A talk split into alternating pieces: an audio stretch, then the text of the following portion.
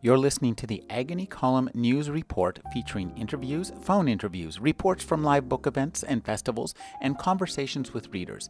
You can find additional news, interviews, book reviews, and more five days a week at the Agony Column website at trashotron.com slash agony.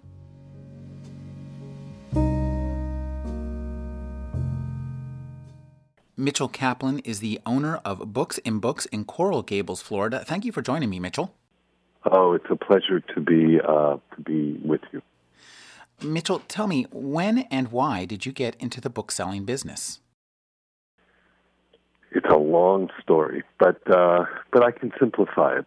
I, unlike uh, not unlike lots of other booksellers who are, you know, uh, kind of in middle age these days, um, always found bookstores to be attractive as community centers uh, places where I would go when I was much younger, even as a child, and found much comfort in in in in the sense of a bookstore being a a place where um, you know people could go and browse and just hang out. When I got a little bit older and uh, I learned the history of independent bookstores uh, in the 20th century, I found that there were basically bookstores at the center of, you know, just about every major literary movement that you can imagine, whether it's Paris in the 20s with uh, Shakespeare and Company or, you know, New York in the in the 30s and 40s with the Gotham Book Mart and the great bookstores in Manhattan, or even with the um, the Beats in San Francisco in the 50s with City Lights uh, when I was an English major in college, these stores became iconic for me. Uh, yet at, at the time, I really had no idea what I was going to do with my life and knew nothing about business. Nobody in my family was in business. I, I never really worked retail in my life. And uh, it wasn't until um, uh, I was forced to really try to figure out what I wanted to do after I went to law school for two years. That I I returned to uh, to this notion of wanting to own a bookstore and wanting to be involved with books uh, in a, a significant way. Uh, I went to law school in Washington D.C. in the mid '70s, and there were some phenomenal bookstores there. There was the Saville bookstore, uh, Kramer Books, and Afterwords was just starting. And I found myself more in the bookstores than I found myself in uh, in my law school classes, and I knew that there was something slightly off.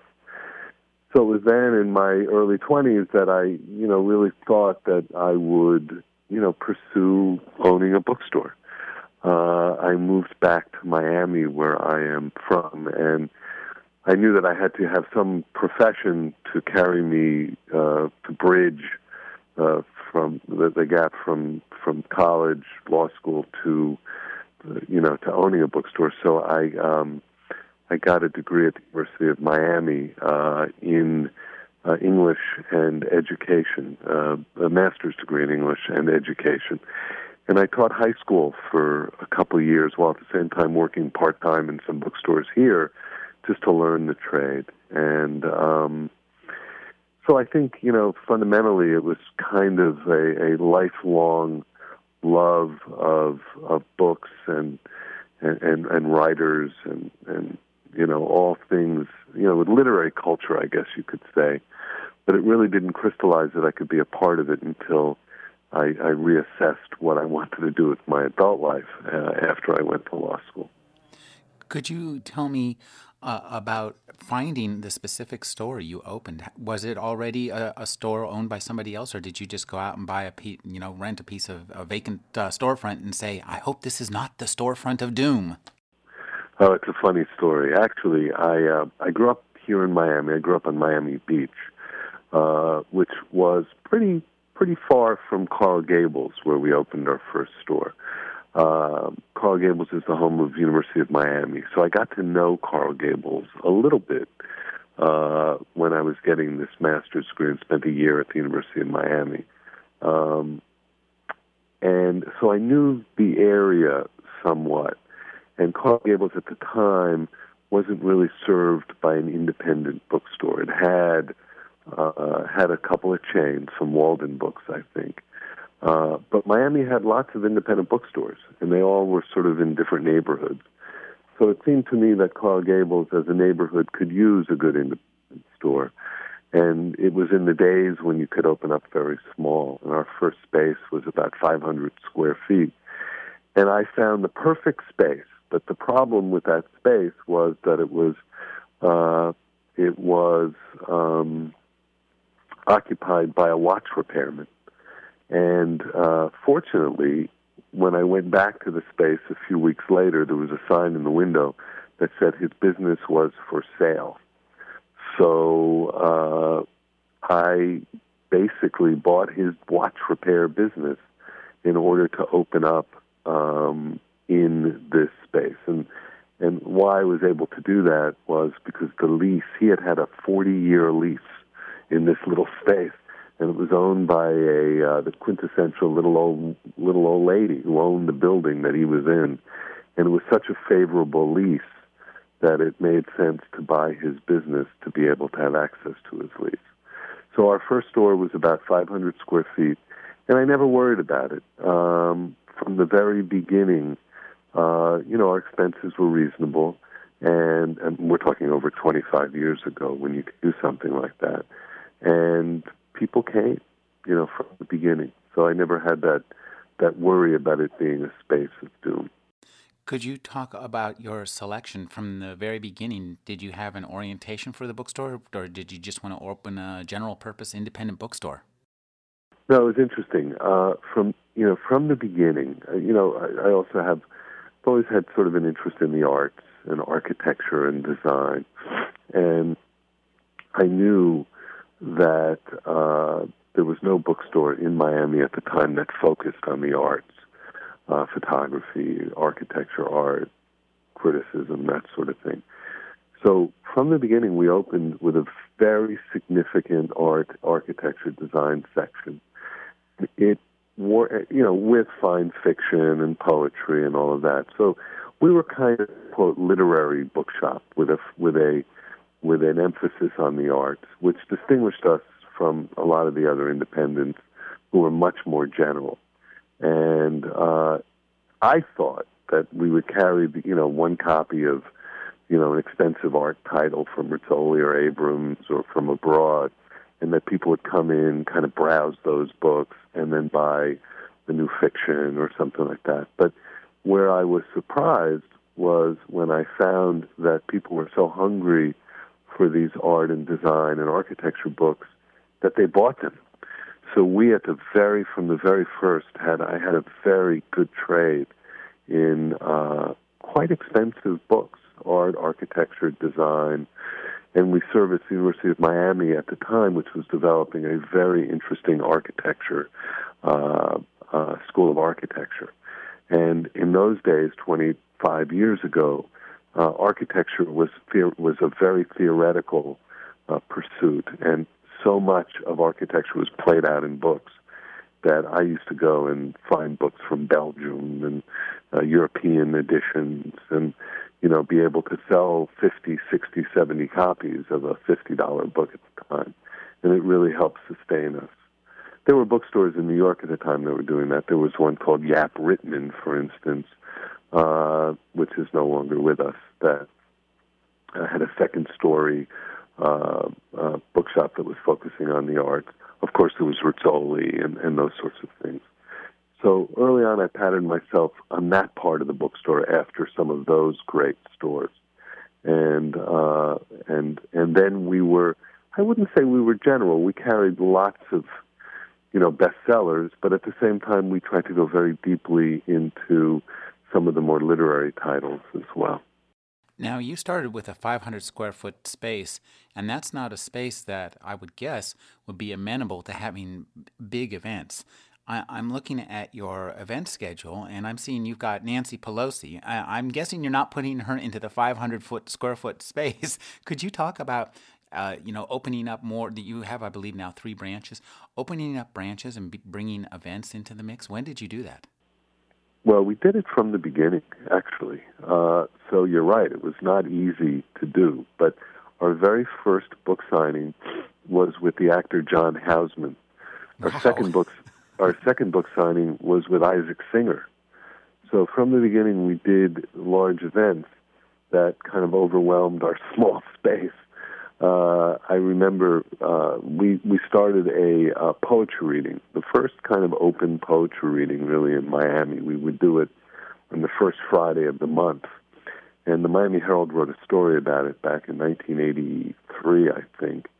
And for the reading, the next reading after they wrote the story, about 300 people came, and we had to have the reading in three different sessions. So we had because we could only seat about 50 people in the bookshop. So, you know, what happened is that uh, we squeezed in as many as we could. We read for about an hour. Those people left. A new group came in. Those people left, and that sort of thing. And it wasn't really too long until we realized that that that that I needed more space. So in the building that we were in, we expanded, and within about 10 years, we became about a 3,000 square foot bookstore. And then about 10 years ago, that same location, I moved it across the street to a location that's now about 8 or 9,000 square feet with about 5,000 square foot of books. And then we have a courtyard and we have a cafe as well. Um, we also do many of our larger events like Nancy Pelosi.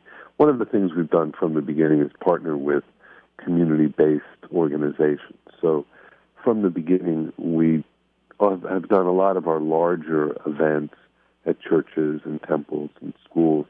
For instance, Nancy Pelosi did come last night, and we had about 1,200 people at a temple, uh, and we were able to do her there. Um, so we do a mixture of offsite as well as on-site events. We opened our Miami Beach branch, our South Beach branch, in 1989. 20, so it's having its 20th anniversary this year. And then about four years ago, we opened a bookstore in the Bal Harbour shops. And then in December, we opened a, we opened, we went international and opened a bookstore in the Cayman Islands uh, on Grand Cayman, and that uh, is was our fourth books and books. Now opening on Grand Cayman Island, I saw that location, and you know all I could think of was you know the vast amounts of money laundering that goes on there. Could you talk about uh, opening in a foreign location? I mean, was did the Cayman Islands location make it easy and possible for you to do that? Well, uh, you mean to money to launder money? well, yeah, sure. You're laundering money out of the Cayman Islands bookstore. I wish bookselling allowed for the laundering of money, but it doesn't. Um, well, what happened there is, you know, and it was an education for me because Cayman Island is uh, Cayman Islands uh, are an hour from Miami by plane, and there isn't really a lot of shopping on Grand Cayman. So a lot of people who live on the island actually do their shopping in Miami.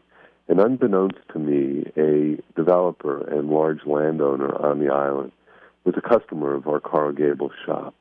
And he is putting together this remarkable uh, project there called Camana Bay, which is a mixed use project which is virtually going to give a new downtown and a new city center to Grand Cayman.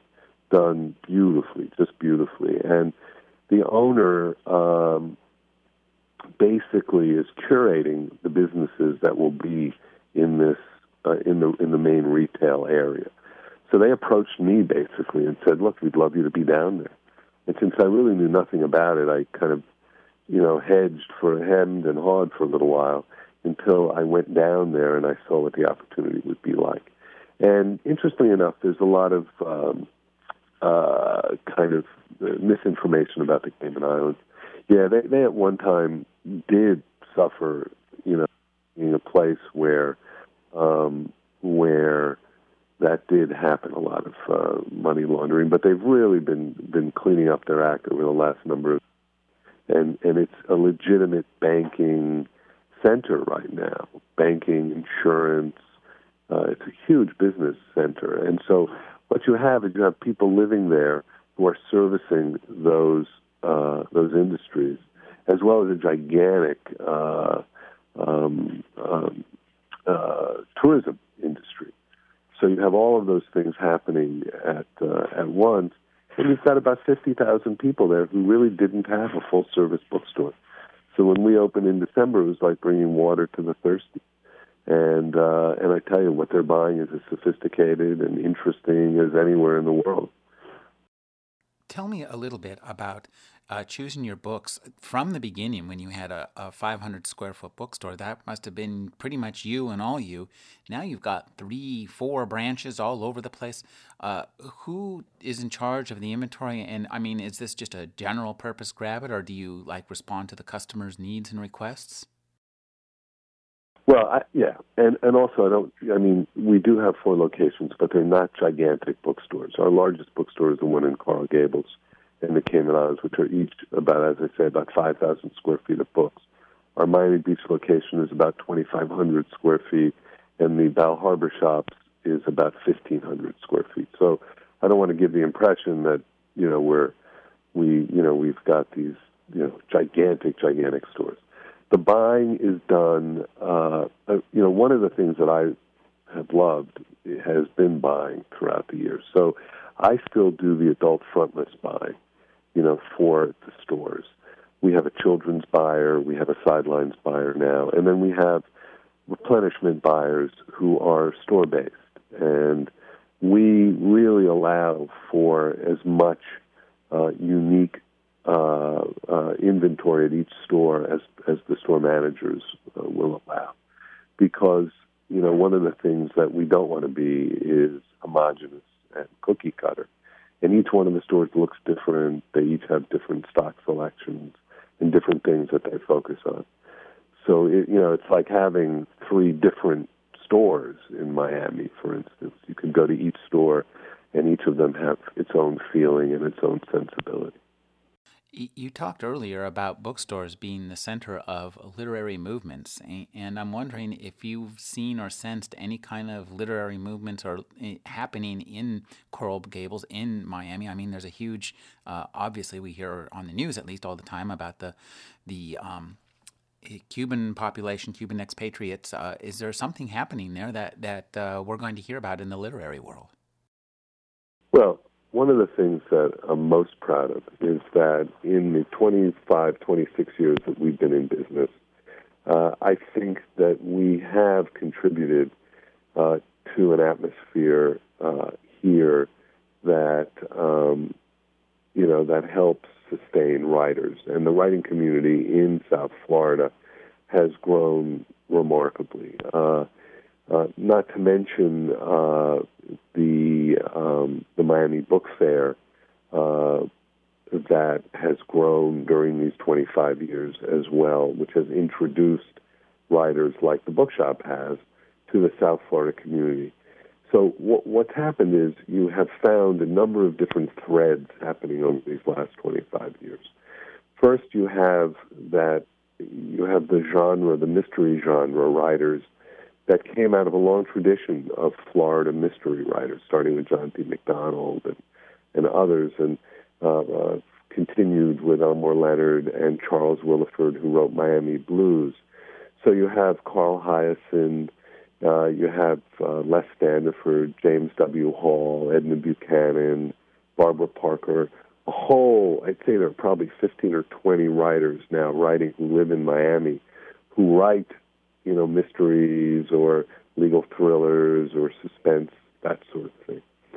Another thread you have developing are two wonderful writing programs, uh, one at University of Miami and one at FIU, and these have uh, contributed to attracting some remarkable writers who've lived here for a period of time.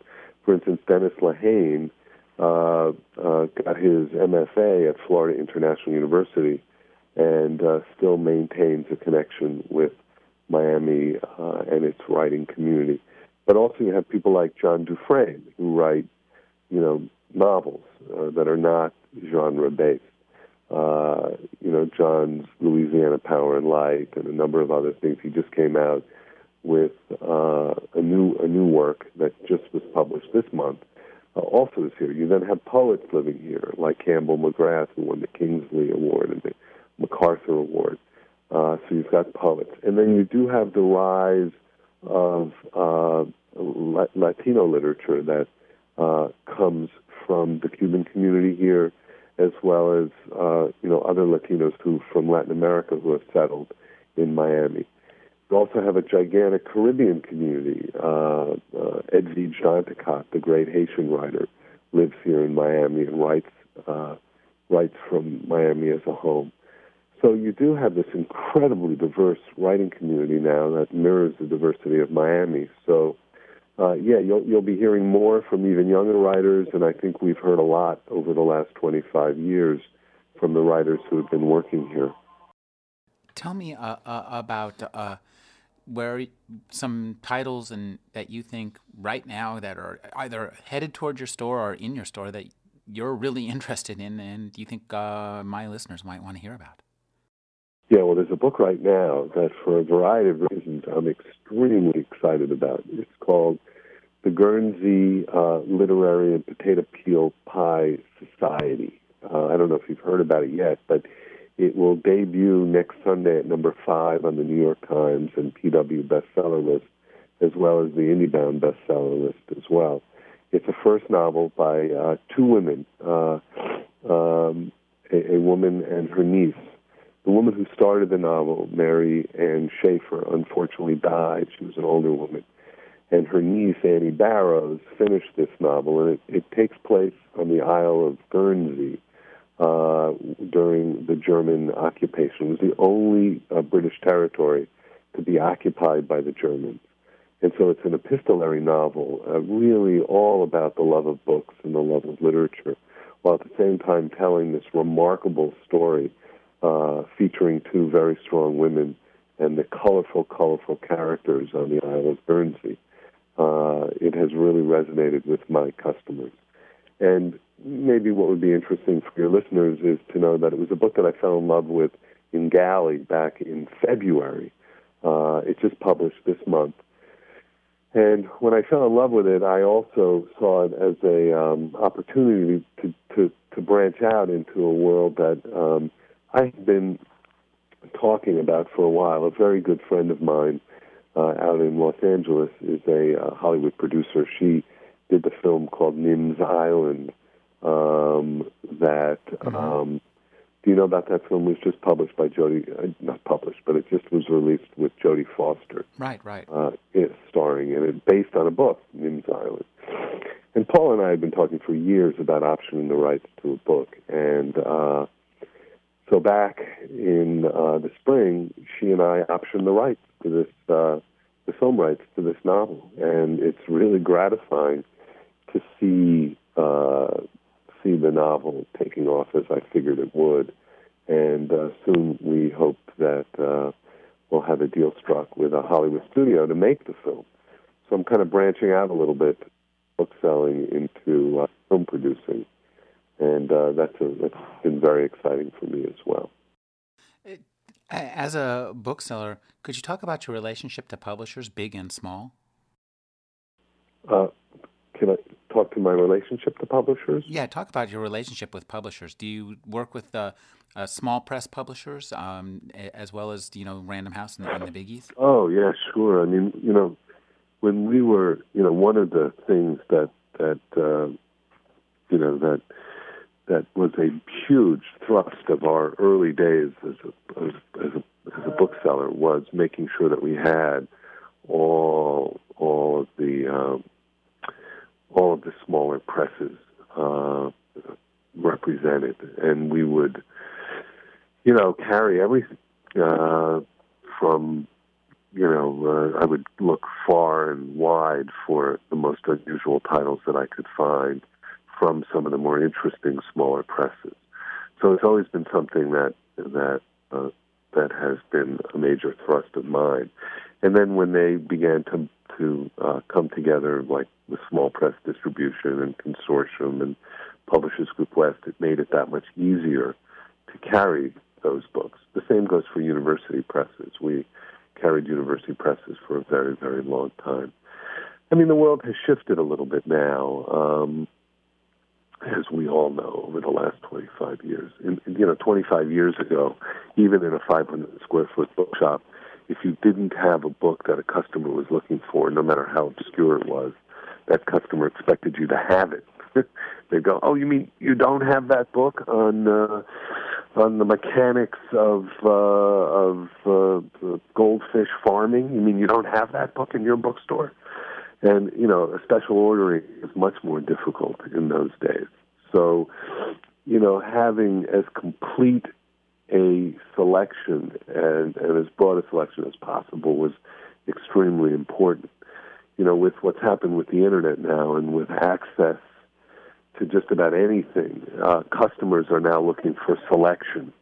I think more than than completeness, and uh, so small presses are extremely important today in in in having a more unusual uh, selection. Because after all we're competing you know with not only the large chains but we're competing with the internet. So we have to get people into the store uh, you know wondering gee I wonder what uh, books and books is carrying these days. You know that's a question that we have to keep our customers asking I've been speaking with Mitchell Kaplan. He's the owner of Books and Books with four branches in Coral Gables, uh, Cayman Islands, Miami, and Bell Harbor.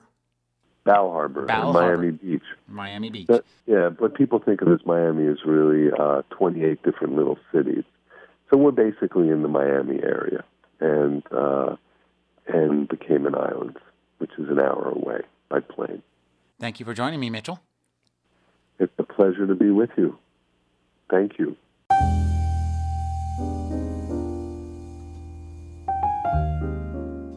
You're listening to the Agony Column News Report featuring interviews, phone interviews, reports from live book events and festivals, and conversations with readers. You can find additional news, interviews, book reviews, and more five days a week at the Agony Column website at trashotron.com slash agony.